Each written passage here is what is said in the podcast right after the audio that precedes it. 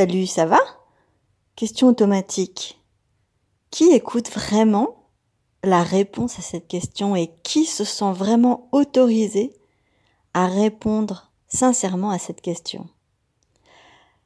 C'est une question que des millions, des milliards de gens s'échangent tous les jours et euh, j'en fais partie, même si euh, je rencontre pas beaucoup de monde euh, au quotidien.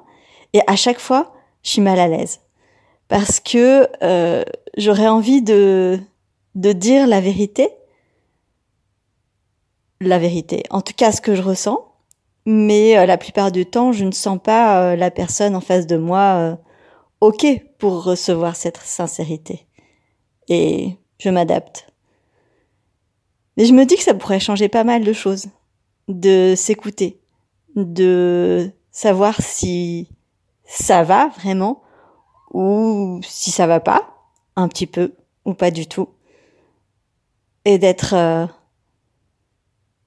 d'accord pour accueillir en fait la réponse à cette question mutuellement et de s'écouter.